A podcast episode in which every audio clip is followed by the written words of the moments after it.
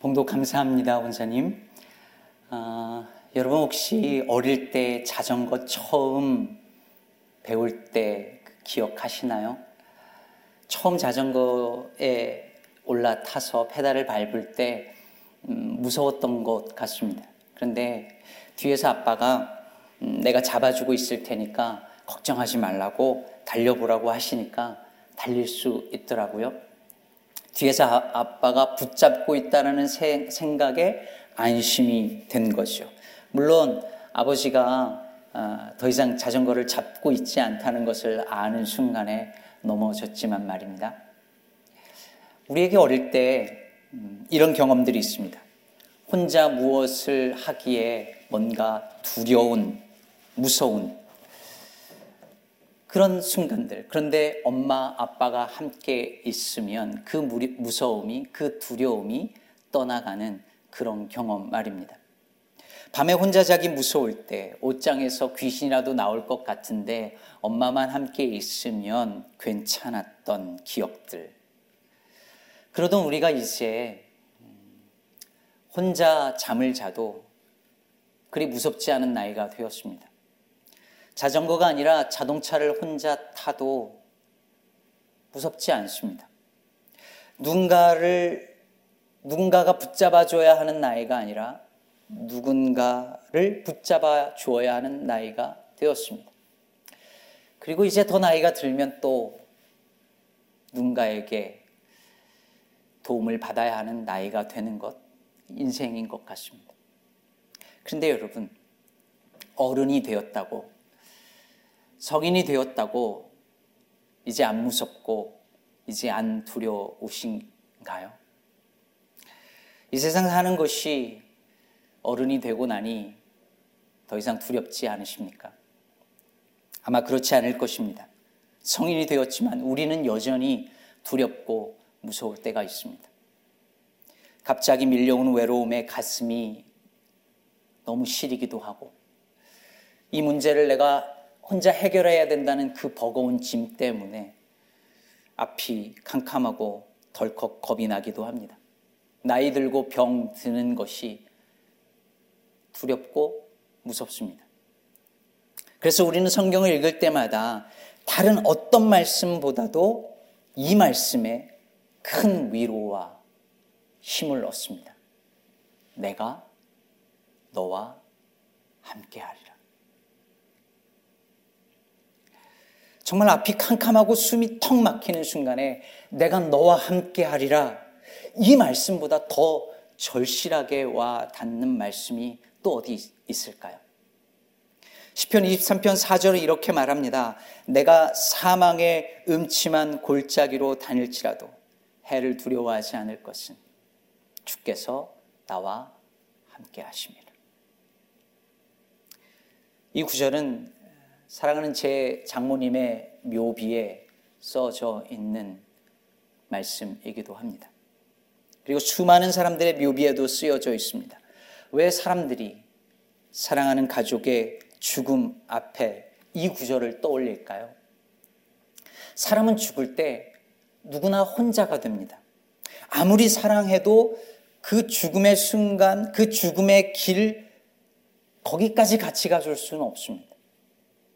그러나 하나님은 우리가 죽음을 맞이하는 그 순간에도 우리가 철저하게 혼자 되는 그 순간에도 하나님은 우리와 함께 하십니다.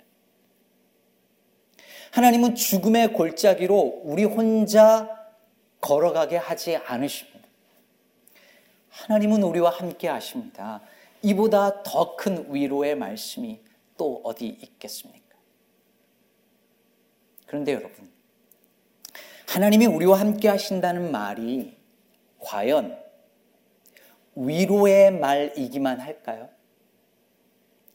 이 말씀이 모든 사람에게 힘과 위로가 되는 말씀일까요? 혹시 이 말씀이 불편한 사람이 있지는 않을까요? 오늘 본문에 그런 사람이 나옵니다. 바로 아스 왕이었습니다. 오늘 본문 앞에 보면 당시 유다 이 나라가 처한 외교적 상황이 펼쳐지는데요. 그 당시 가장 강력한 세력으로 등장했던 아수르, 지난 주간에 설명했었죠. 이 아수르가 인근 여러 지역에 손을 뻗치고 있었는데 아수르가 너무 강대해지니까 아람이라는 나라 왕이 북이스라엘과 손을 잡습니다. 동맹을 해요. 그리고 아수르, 반아수르 어, 연합군을 만듭니다. 그러면서 이제 이 남유다에게 야, 우리 힘을 합쳐서 아람, 북이스라엘, 남유다 연맹 동맹을 해서 아수를 함께 치자 이렇게 제안을 합니다. 그런데 유다 왕 아하스가 그걸 거절해요. 왜요? 아수르 편에 붙을 생각을 했던 것이죠. 그래서 어떻게 합니까? 아람과 이 북이스라엘, 성경에는 에브라임으로 나오는 이 북이스라엘 연맹한, 이 동맹한 연합군이 유다를 칩니다. 유다를 공격해요. 친아수르 정책을 펴는 유다를 먼저 공격해야겠다 판단한 것이죠. 그러니 이 아하스가 두려울 수밖에 없는 상황에 놓인 것입니다. 그런데 이 상황에서 하나님께서 이사야 선지자를 아하스 왕에게 보냅니다. 그리고 말씀을 전해요.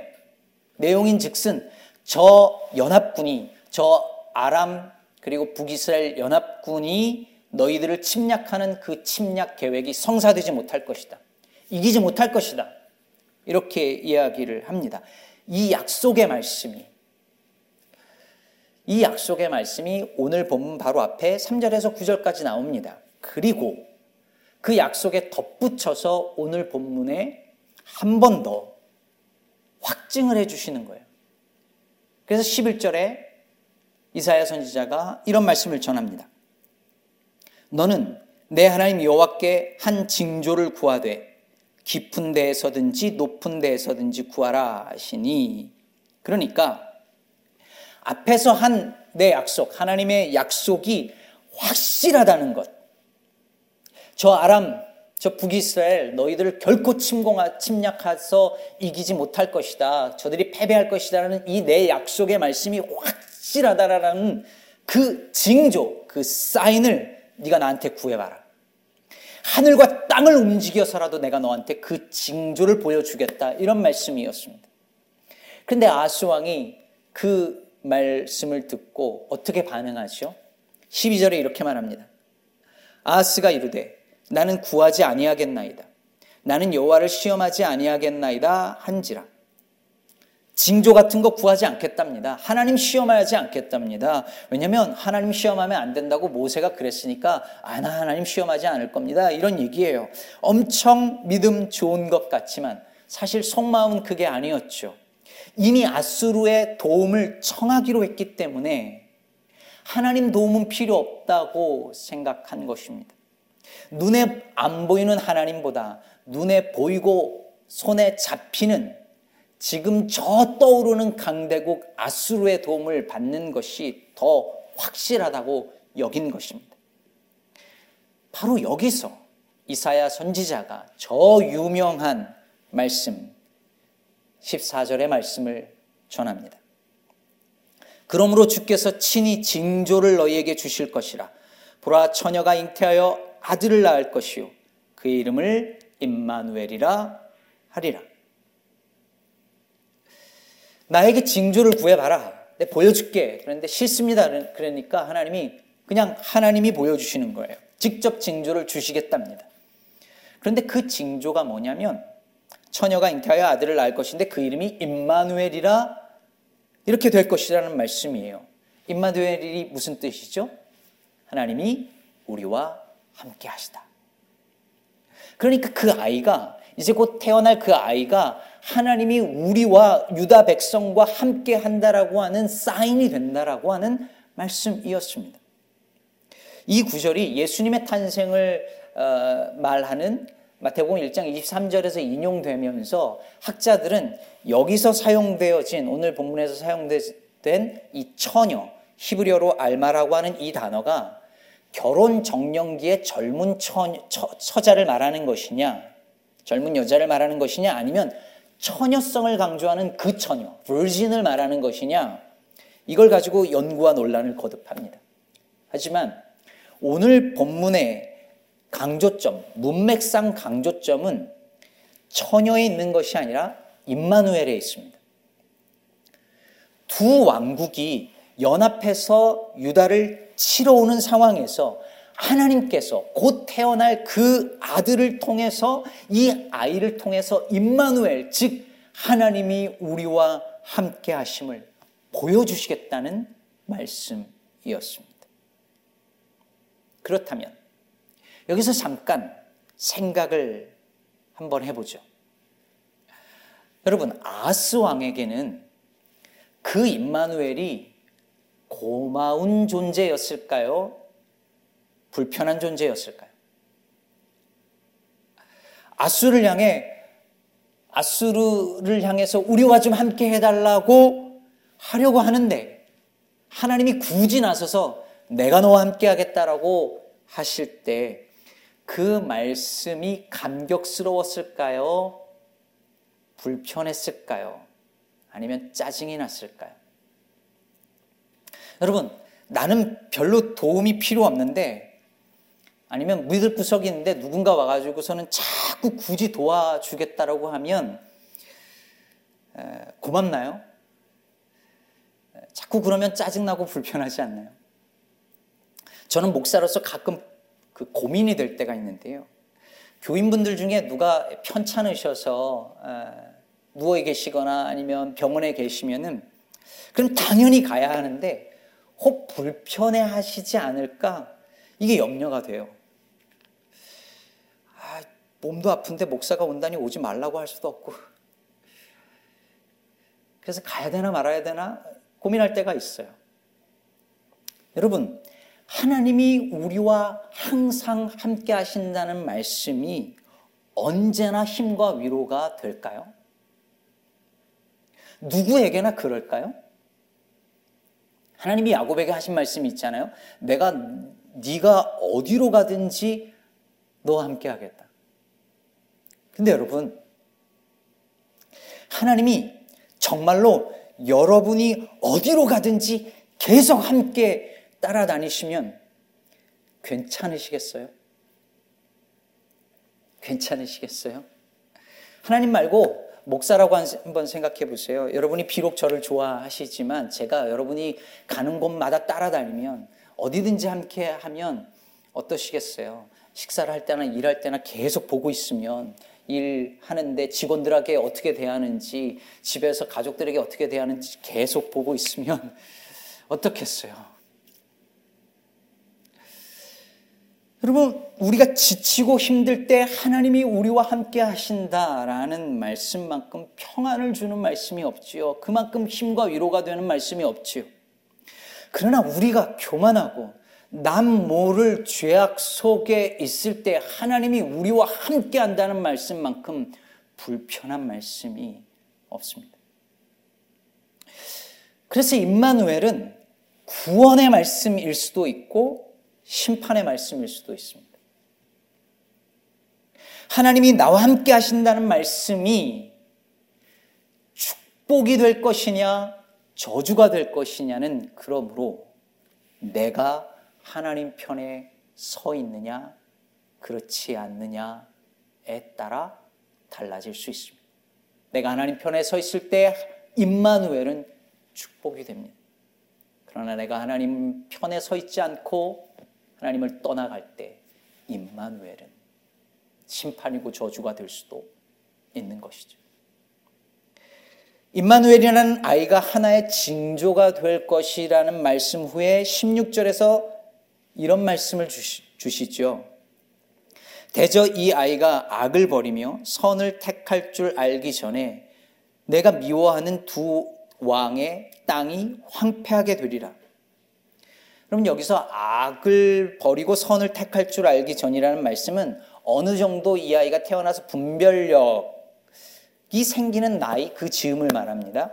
학자들은 유대인들이 성인이 되는 이 주이시들이 성인식 그 바미츠바를 하잖아요. 그때 즈음을 얘기를 한다고 말하기도 합니다. 그러니까 태어나고 한 12년, 13년 그 안에 네가 미워하는 그 두 왕의 땅, 즉 유다를 침공한 아람과 북이스라엘이 멸망할 것이라는 거죠. 어떻게 그럴 수 있죠? 하나님이 우리와 함께 하시니까. 이 경우에 임마누엘은 구원의 사인이죠. 그런데 이어서 17절을 보시죠. 여호와께서 에브라임이 유다를 떠날 때부터 당하여 보지 못한 날을 너와 내 백성과 내 아버지 집에 임하게 하시리니 곧 아수르 왕이 오는 날이니라. 하나님께서 아람과 북이스라엘을 물리쳐 주셨는데 그런데 아수르가 유다를 치러 오게 하시겠다는 겁니다. 이건 심판이죠. 그런데 이것도 임마누엘의 징조라는 것입니다. 하나님이 함께 하시기 때문에 일어난 일이라는 말씀이었습니다. 사실 15절 말씀도 마찬가지입니다. 그가 악을 버리며 선을 택할 줄 알게 되면 엉긴 적과 꿀을 먹을 것이라. 여러분, 엉긴 젖, 즉 버터와 꿀을 먹는다고 하니까 이 말씀이 축복의 말씀 같지만요. 실은 전쟁 때문에 아수르가 유다를 쳐서 전쟁 때문에 인구가 줄어서 남은 사람들이 엉긴 젖과 꿀을 먹게 된다는 말이에요. 21절과 22절을 보면 알 수 있습니다.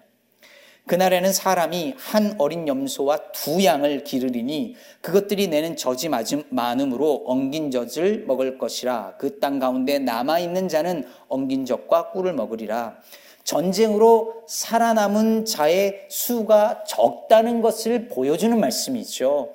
남은 자들이 축복받았다는 말씀이 아닙니다.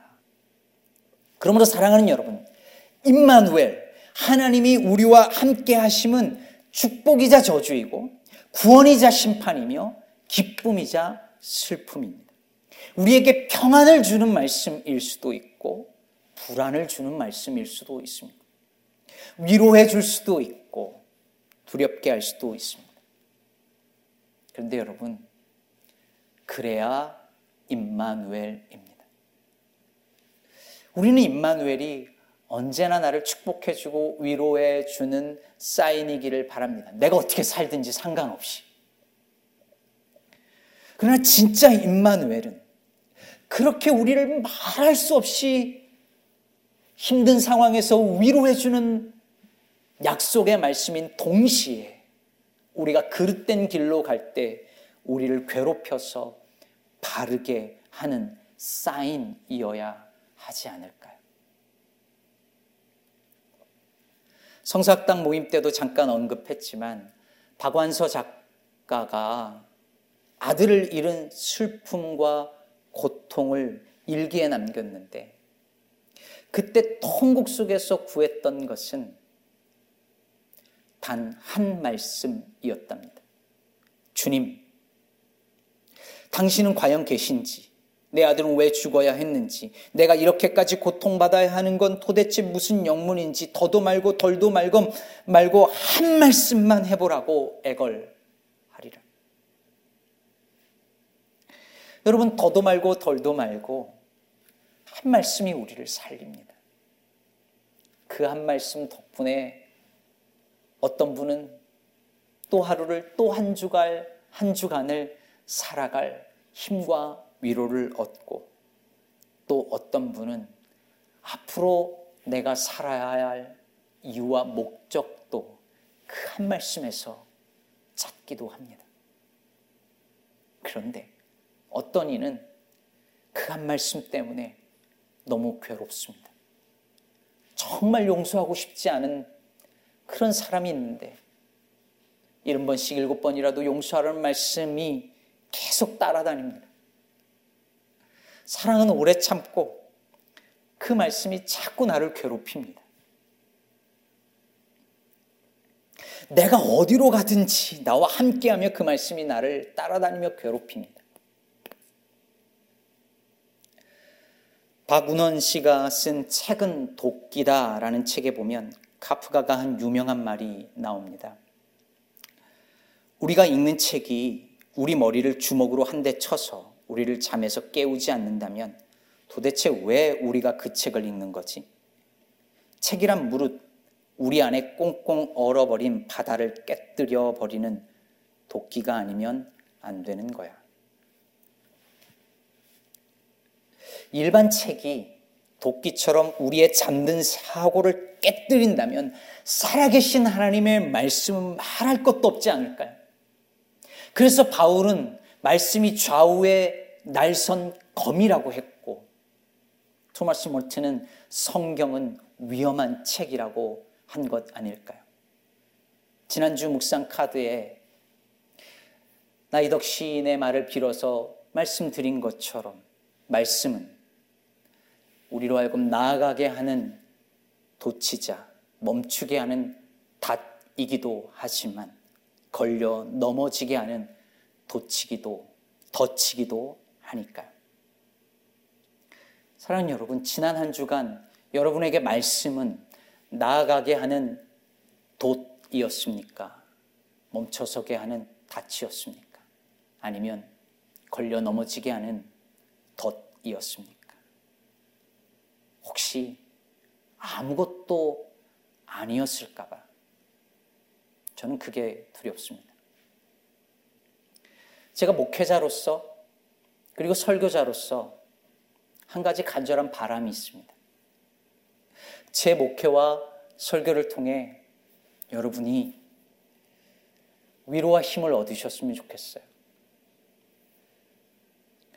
힘든 이민 생활에 정말 말 그대로 힘을 얻고 용기를 얻고 절망스러운 상황에서 소망을 얻고 너무 외로운 상황을 만났을 때 너무 절박한 상황을 만났을 때 하나님이 나와 함께 하시는구나 그 확신을 갖게 만들도록 우리 기쁨의 교회가 우리 기쁨의 교회 모든 사역과 저의 설교가 목회가 그런 역할을 했으면 좋겠습니다.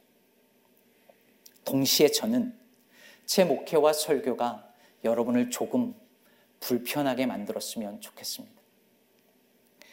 그저 남들 다 이렇게 사는 거지 하면서 따라가는 그 길에 멈춰 서게 하고 평생의 경험과 지식으로 굳어진 세계관을 도끼처럼 깨뜨려서 불편한 마음으로 고민하게 만드는 그런 목사, 그런 설교자이기를 원합니다. 나 이렇게 대충 믿으면 안 되는 거구나. 이렇게 살면 안 되는 거구나. 자꾸 불편하게 만드는 설교자이길 바랍니다. 저는 그렇게 잘 못합니다. 이 두 가지를 다 완벽하게 못합니다. 근데 예수님은 그런 분이셨어요. 오늘 이 말씀은요. 오늘, 오늘 본문은 예수님이 태어나시면서 온전하게 성취가 됩니다. 그분은 예수 그리스도께서는 존재 자체로 임마누엘이셨습니다. 그래서 우리가 예수님을 믿을 때 하나님이 우리와 함께 하십니다. 우리가 예수님을 가정에 모실 때 하나님이 우리 가정에 함께 하십니다. 우리의 일터에 예수님을 주인으로 모실 때 하나님이 우리와 함께 하십니다. 그런데 여러분, 임마누엘 예수님께서는 이 땅에 계시는 동안에 어떤 이들은 예수님을 통해서 위로를 얻었고 어떤 이들은 예수님 때문에 불안해했습니다. 어떤 이들에게 예수님은 친구처럼 편한 존재였고 어떤 이들에게 예수님은 죽이고 싶을 만큼 불편한 존재였습니다. 가난한 자들과 죄인들에게는 축복의 임마누엘이었지만 기득권자들과 권력자들에게는 저주의 임마누엘이었습니다. 저는 교회가 그런 존재이길 바랍니다. 교회는 임마누엘 하나님이 우리와 함께 하심의 징조로 사인으로 이 땅에 존재합니다. 사람들이 우리를 보고 하나님이 정말 저들과 함께 하시는구나. 하나님이 정말 이 땅에 함께 하시는구나. 그것을 보여주는 사람들이 곧 교회입니다. 그러므로 우리의 존재가 이 지역 일대에 힘들고 지친 이들, 기댈 곳 없는 이들에게 힘과 그리고 희망을 주는 임마누엘이어야 합니다. 그리고 동시에 어떤 이들에게는 우리 교회가 불편한 존재이어야 합니다. 대충 살면 되는데 저 교회 사람들 때문에 양심을 지켜야 하고 저 교인들 저렇게 정의롭고 맑고 밝게 사는 걸 보니까 나 이렇게 살다가는 정말 망할지도 모르겠구나 라고 느끼게 만드는 불편한 임마누엘이 되어야 하는 것입니다. 요즘 제가 읽는 조금씩 읽는 책이 있는데요.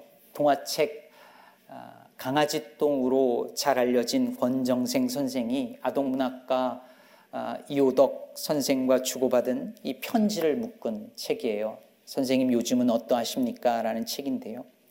거기 이 권정생 선생께서 이호덕 선생에게 쓴 편지 중에 이런 내용이 있어요. 돈이면 다 되는 세상이 싫어. 나는 돈조차 싫었습니다. 돈 때문에 죄를 짓고 하늘까지 부끄러워 못 보게 되면 어쩌겠어요. 내게 남은 건 맑게 맑게 트인 푸른빛 하늘 한 조각. 이호덕 선생님, 하늘을 쳐다볼 수 있는 떳떳함만 지녔다면 병신이라도 좋겠습니다. 양복을 입지 못해도 장가를 가지 못해도 친구가 없어도 새끼 보리밥을 먹고 살아도 나는 나는 종달새처럼 노래하겠습니다. 이 두 분의 편지를 읽는데 제 마음이 너무 푸근해지면서 동시에 불편하더라고요. 너무 맑은 이들의 글과 삶에 제 속이 다 비치는 것 같았습니다. 제 속물 근성이 보였습니다. 부끄러웠습니다. 사랑하는 여러분, 우리 그리스도인들이 세상에 이런 존재가 될 수는 없을까요? 임마누엘 예수님처럼 존재 그 자체만으로 누군가에게 정말 위로가 되고 약자에겐 위로가 되고 강자와 악인들에게는 불편함이 될 수 없을까요? 교회가 그럴 수 없을까요? 그래야 하지 않을까요? 우리가 잘 부르지 않는 찬송가 460장 뜻없이 무릎 꿇는 이라는 곡에 보면 제가 좋아하는 한 구절이 나옵니다. 약한 자 힘 주시고 강한 자 바르게 약한 자 힘 주시고 강한 자 바르게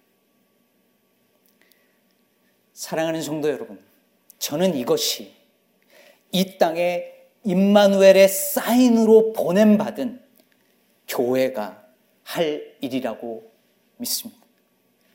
약한 자 힘 주시는 임마누엘의 하나님 그리고 강한 자 바르게 하는 임마누엘의 하나님 그 하나님을 나타내 보여주는 그 임마누엘 하나님의 그 징조를 나타내 보여주는 저와 여러분 그리고 우리 기쁨의 교회 그리고 이 땅의 모든 교회들 되어지기를 임마누엘로 이 땅에 오신 우리 주 예수 그리스도의 이름으로 축복합니다.